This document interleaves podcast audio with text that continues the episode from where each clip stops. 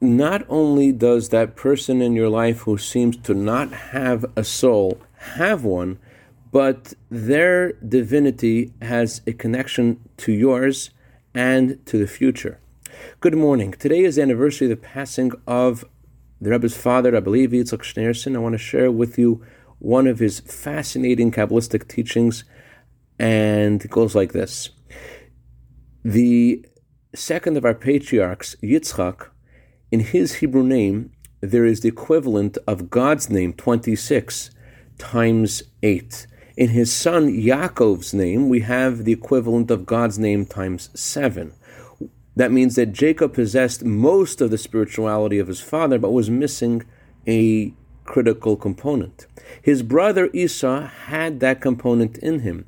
And that's why Esau's name, Esav, is numerically equivalent to the name of God, Yudke plus seven times the word Tame, which means impure. That means that Esau's divinity was buried under seven layers of impurity. And that's why Jacob bowed down to his brother seven times to try to reveal in his brother, with those acts of friendship, his inner spark. And he was successful, and that's why Rabbi Shimon Bar Yochai says Esau kissed Jacob with his whole heart. And not only did Esau kiss Jacob, but Esau's descendants, the Romans, made peace with the Jewish people for 26 years because of Jacob's love for his brother and because of his indefatigable efforts to discover the divine spark within his brother.